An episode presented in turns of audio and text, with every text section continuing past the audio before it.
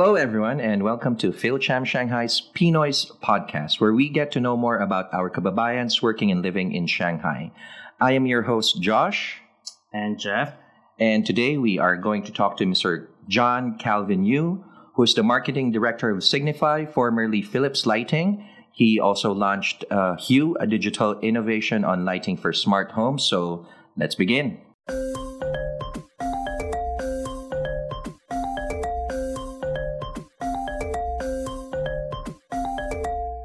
So let's start with when did you first arrive in China? Uh, good afternoon to you guys first. So, oh yes. Uh, don't Good worry. afternoon. Good afternoon. Okay. I know you guys have been here for quite some time already, but this is a good series. Okay, uh, I came in Shanghai in 2007, right before the Olympics, and that was also one of the reasons why the company sent me at the time was still Philips Lighting in Philippines.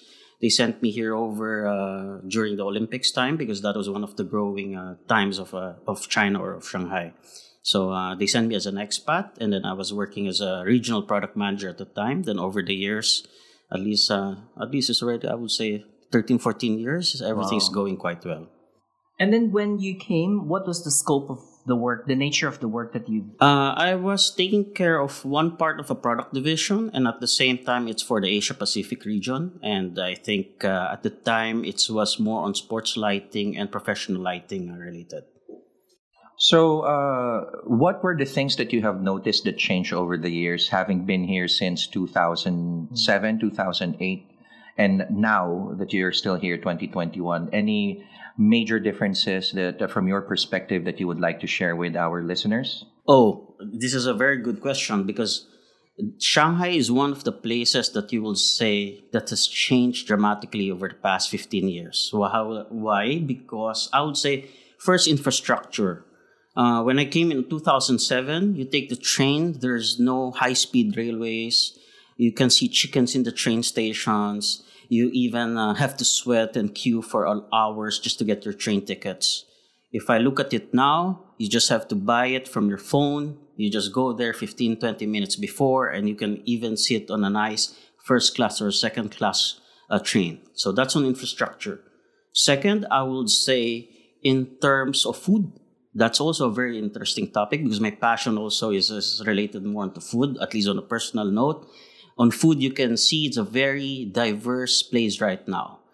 Uh, you see it's a melting pot of all different Chinese cuisines, and that was true back then, but now it's even going high end. You have now more Michelin stars in Shanghai than the rest of the parts of China or even parts of Asia.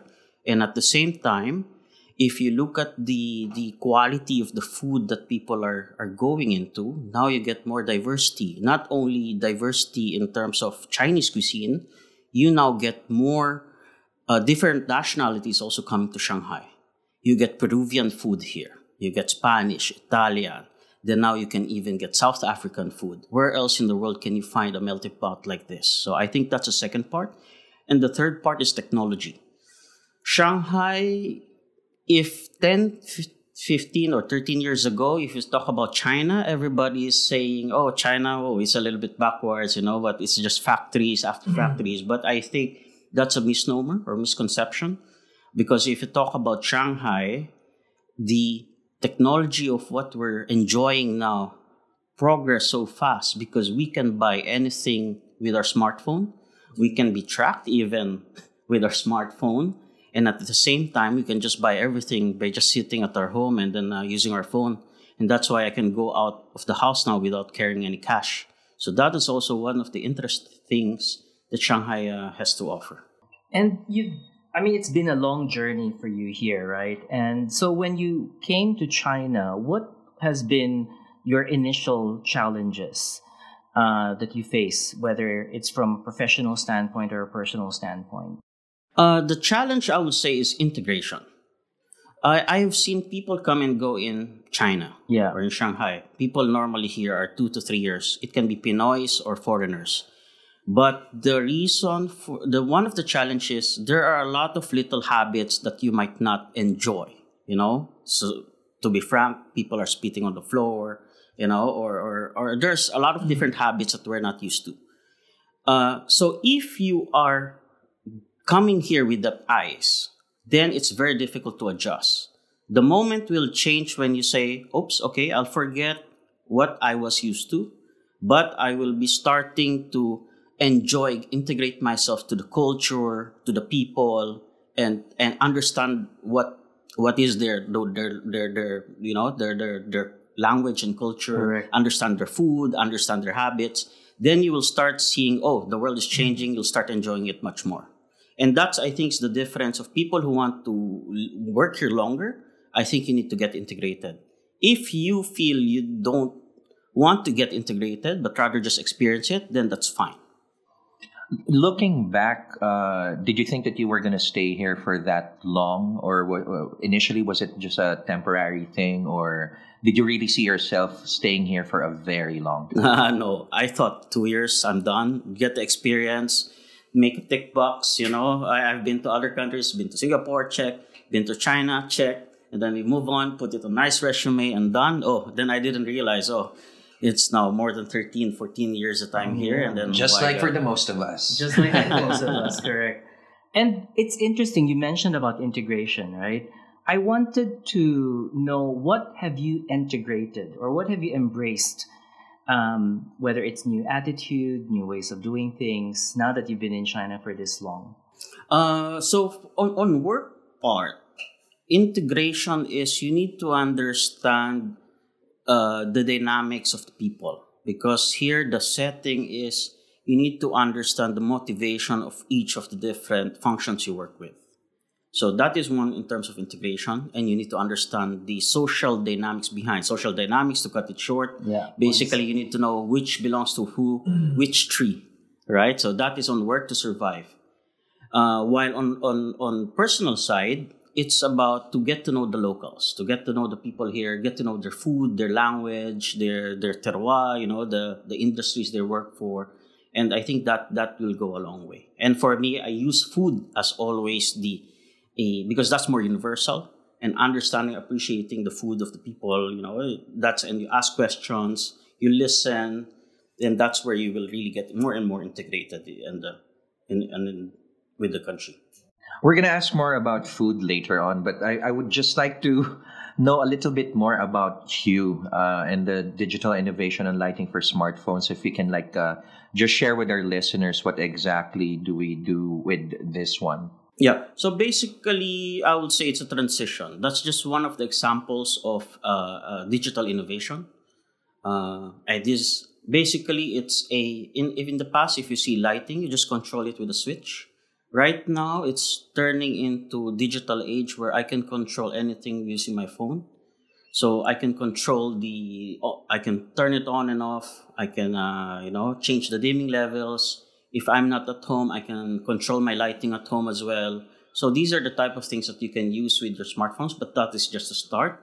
I think it's now in a revolution in the lighting industry or electronics industry where everything is turning to smart and electronic. You can see that happening in smart cars as well, and that's what's happening in lighting because the the vision of home use of electronics is it's all connected with the device, with one device. So that's happening. So you want to watch TV, you want to watch your sound, so everything can be controlled and integrated with one experience. Do you think this is something that we can apply uh, in the Philippines anytime soon? Or No. uh, how do you see it? It will take time. I think we will need the backbone and infrastructure. But if you talk about Philippines, if we want to make the change, we honestly, the country, both private and also government laws should steer towards to uh, more entrepreneurial laws, right? Let's talk about China also because why China has transitioned so fast in the past past years, past decade. It's because their laws are very entrepreneurial friendly. If you want to get into China, you want to get into uh, uh, IoT or digital age, or you have a startup idea, look at what's happening with Tik- TikTok, right? These are all small startups that got bigger is because their entrepreneurial laws allow them to do that. You know, you can get started small, you can get big. There are private funding or government funding being uh, flown or being uh, uh, invested into these companies. we don't have much that backbone in the Philippines. In the Philippines, it has to be asset first, and then you need to have assets. So if you want a startup, you have a good idea, you need to have a strong, big capital in Philippines. Here, have a great idea, float it around, you can start start, you can get started. And I think that's maybe one of the shift that we need to have back home, and we need to bring more capital back to, to, to Philippines to get started. No, I mean, I think the other enabler here in China is you also have a lot of willing investors Yeah. uh, you know, to to make it happen. And the other thing would be if you look at even the laws in China, they're quite protective. I mean, they also try to ensure you know the protection of like the local you know companies Indeed. here in here. Yeah, in here. Yeah. In um, in terms of your industry as a Filipino, uh, what do you think are the barriers to like making it in Shanghai? It's- Again, it's it's specific to your industry. Um, do you think that uh, there there was no difference in uh, you being Filipino, or uh, is there like uh, a challenge being Filipino as when it comes to like the industry that you're in? Electronics industry is not too much of a challenge being a Filipino. Uh, because if you look at it, we have a lot of good engineering schools in Philippines. Uh, that I think is one of the advantage. We can speak good English. There's a good logic of uh, thinking as well. The only challenge is being creative, innovative, or having that entrepreneurial spirit. You want to be here. Uh, the difference also in China is you need to be entrepreneurial. You need to break or stretch the boundaries uh, in the in electronics industry to to survive. And I think that's also one thing. Uh, one of the challenge I would say to set yourself apart from the others is to take that uh, to take that uh, to take that mindset. And it's interesting because when you talk about entrepreneurial spirit, right, or the thinking, can you expand more on that? Because a lot of the misconceptions people have is to be an entrepreneur is to own a business, right? You know, Correct. or but in a way, while that's true, it's also a mindset. So I wanted to get your view on this. Okay, so correct. But I agree with you. A lot of people when say oh, entrepreneur, oh, I have to open my own business. Yeah. Actually, it's not about opening your business, but rather it's actually a mindset. Correct. wherein what are the things because it's not job no if i want to make it happen people we, we always have the wall in between of being an entrepreneur and working for somebody else. Mm. the difference of why other people are, are succeeding is or at least that's what i observe in where in the company i work with and looking at it on a global landscape is they succeed because they start thinking okay if this is my company and if i stretch it next two three years or three to five years what's going to happen right? And that's where the entrepreneurial spirit come in because how can i change the things or where can i find value where other people haven't found the value? And that i think is more the entrepreneurial thinking that i mentioned that we start need to have because once you have that then it's much easier to be successful in this field. Aside from the uh, entrepreneurial mindset, is is there something, some traits that uh, you have, I- I'm more of like had as a Filipino that you had to let go in order for you to survive and thrive here in China?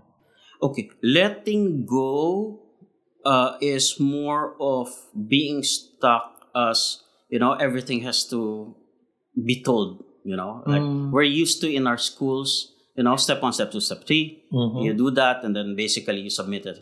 Now here, no. Basically, you need to. But the Filipino trait, I will. I'll turn it around. What is the Filipino trait that I use to survive, or to to be successful or thrive here is being resilient being Filipino, we are very uh, we are very resilient people. Calamities happen, we will get through it. We're still smiling, right?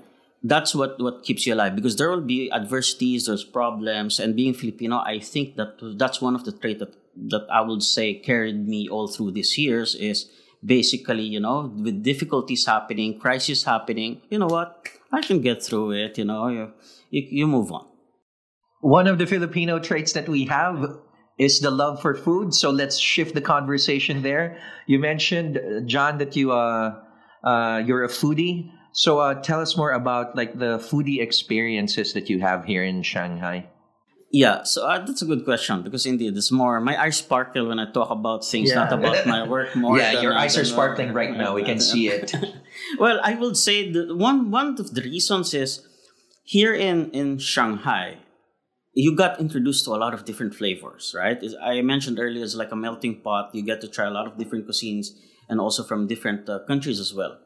Uh, for me, is because also in Philippines we have a lot of different food, different flavors, you know, different ways of cooking, and I think I missed that partly, and then that's why here in in, in China I see that happening, and there's so many I, because I like to experience food based on the local terroir, right? So let's say if you go to Yunnan, there's Yunnan mushrooms, and those are specialty grown mushrooms there that uh, that that you can you can find different ways of, of how to cook it. And I think that's uh, that's one of the passion that uh, that I that I enjoy finding those little uh, you know bits and nuggets of where, where the food comes from and understanding the source all the way to, to your plate. And I think there's even a concept now being popular of farm to table concept. And in Philippines, I think we can do this a lot because we have so much farms So much farm, yeah. and we have so much different terroir from the different uh, from different uh, places. That's uh, that's becoming one of the popular things now in Shanghai. Oh, so that that's a good business concept that you know we can uh, have in mind. Farm to table. Yep. We now need to think of infrastructure though, how to get it fast. Here you can do kuaidi. Uh, for those listening Yes, out there, yes, kuaidi yes. in China is basically the infrastructure is so good that it's all well connected from highways to small roads. They're all well connected, and I think in Philippines we that's one of the things. Uh, once we get connected, I think uh, Yeah. it will build the That's infrastructure a very challenge fast. because in the Philippines, from farm to table, by the time it gets to the table, The far the, the, the produce already the produce uh, right Yeah. spoiled. Yeah, right? spoiled. So So and it's a hot place. Correct, exactly. And then you were talking about food, right? I can I, I can see the sparkle in the eyes. What do you think are the uh, I would say the undiscovered dishes um, here, right? So, if, for instance, I'll go back like Shanghai. It's all the typical dishes like you know the the fatty meat and all that. What do you think are some of the new dishes that are really good but not perhaps not as popular? Do you know what? In China, there are caviar and not as expensive as the Russian caviar. So that's on the Ah, high okay. end. I, you don't even have to pay a lot. There are even lobsters or abalone that you don't have to pay so much money. And where do you get those?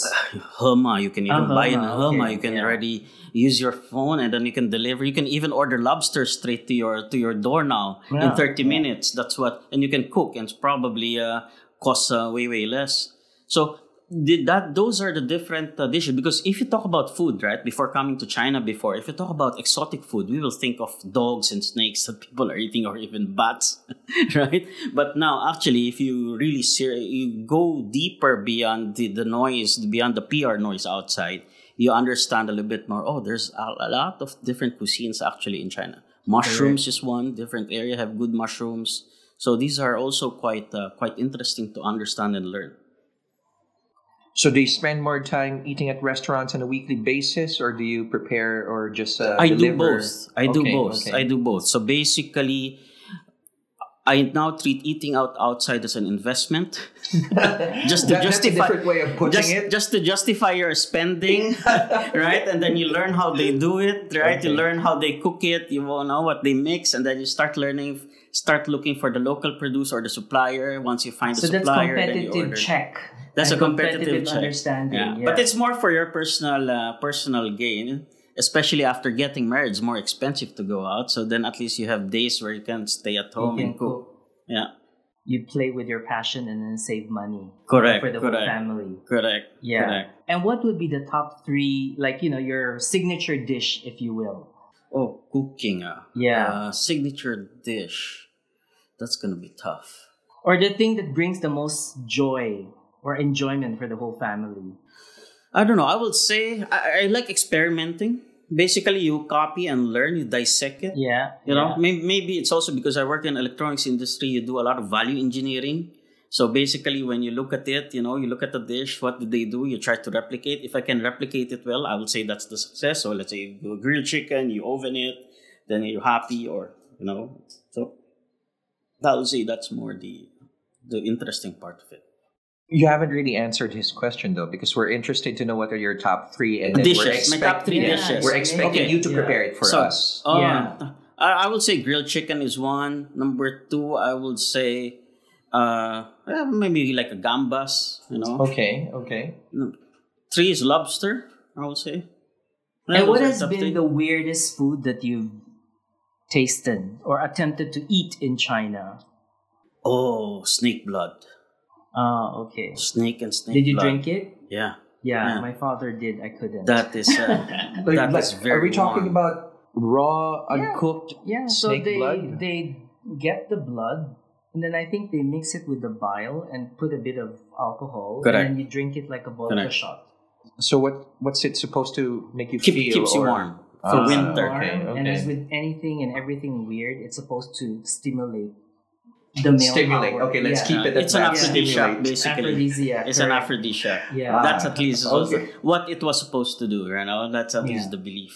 I have But a- but now oh, I ahead. try to get away from exotic food, you know? That's Yeah. happening with Right. the, you know with Fair enough. with, with the pandemic, right? Better get out, go for the safer one, the proven one.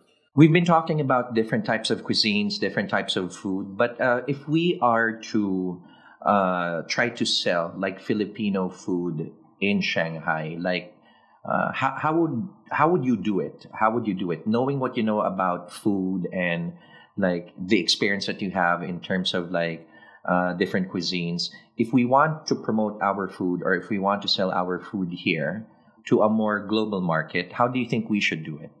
So the traditional way where businesses are people are buying Filipino produce today are mostly on fruits.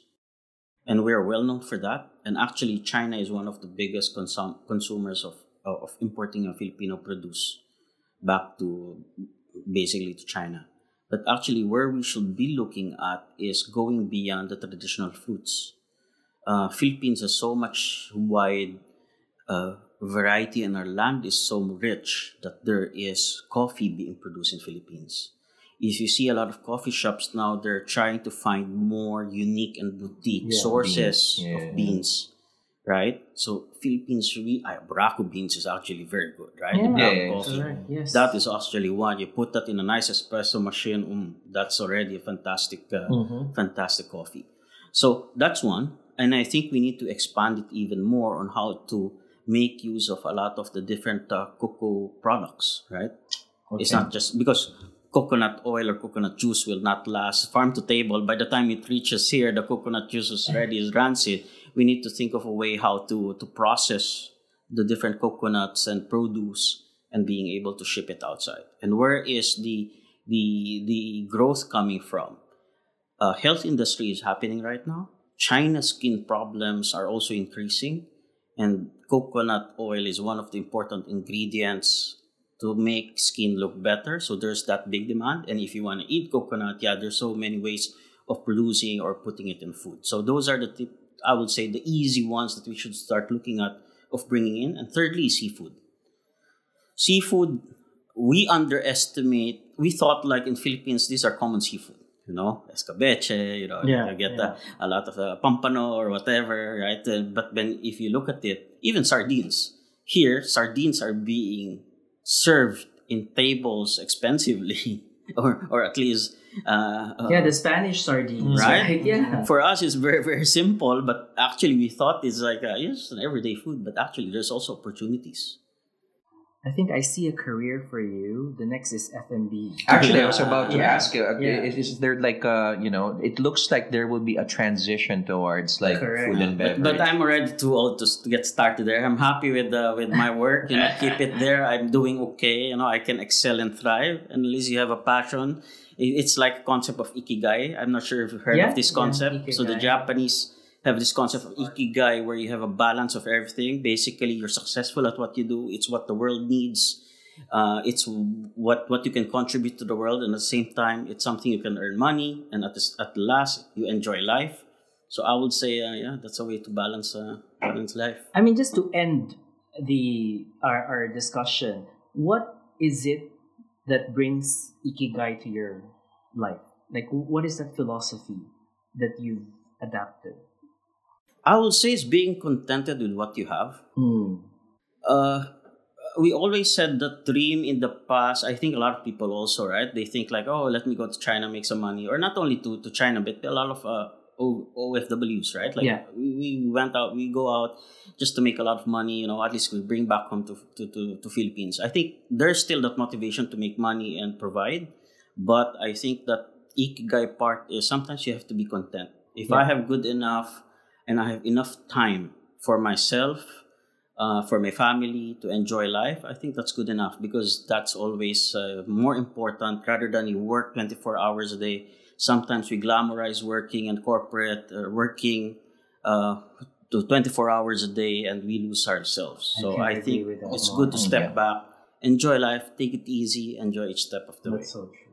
Wow, really good insights. There, there you have it, guys. Uh, Mr. John Calvin Yu, the future director of a food and beverage company in China. We're claiming it. No, you are not old enough to like start anew. You will make it happen. We know that. We enjoyed having you with us, and hopefully, our fellow Filipinos have learned from the stories that you have shared and inspired them to make it happen here in China. Uh, before uh, we say goodbye or we let you go, is there anything that you would like to tell our listeners about a project that you're doing or something that uh, they might be interested in knowing more about you and your passion? No, I think uh, we, we covered quite a lot in the, the discussion, but I think it's for the listeners out there stay safe, stay clean, and be happy.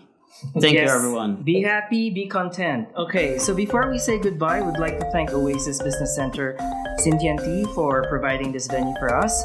Uh, join us again next time on PNOISE, where we get to know more about our kababayans working and living in Shanghai. If you would like to know more about PhilCham Shanghai and how to join, you can follow our official WeChat account, which is PhilCham space SH, or visit our website, www.philcham.org. Or if you want to know more about our upcoming events or guidance on certain processes, you can also check the website for those things. So, um, again, thank you for have uh, thank you for being here, uh, Mr. John Calvin Yu. Um, this is Josh and Jeff? signing off. Maraming salamat po.